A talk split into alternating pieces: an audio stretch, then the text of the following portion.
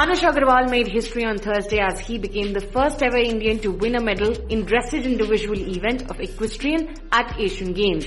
Anush and his horse Etro clinched bronze. He finished with a score of 73.030 behind Malaysia's Muhammad Qabil Ambak and Hong Kong's Jacqueline Wing Ying. Unfortunately, his compatriot Hriday Vipul was eliminated after his horse suffered an injury.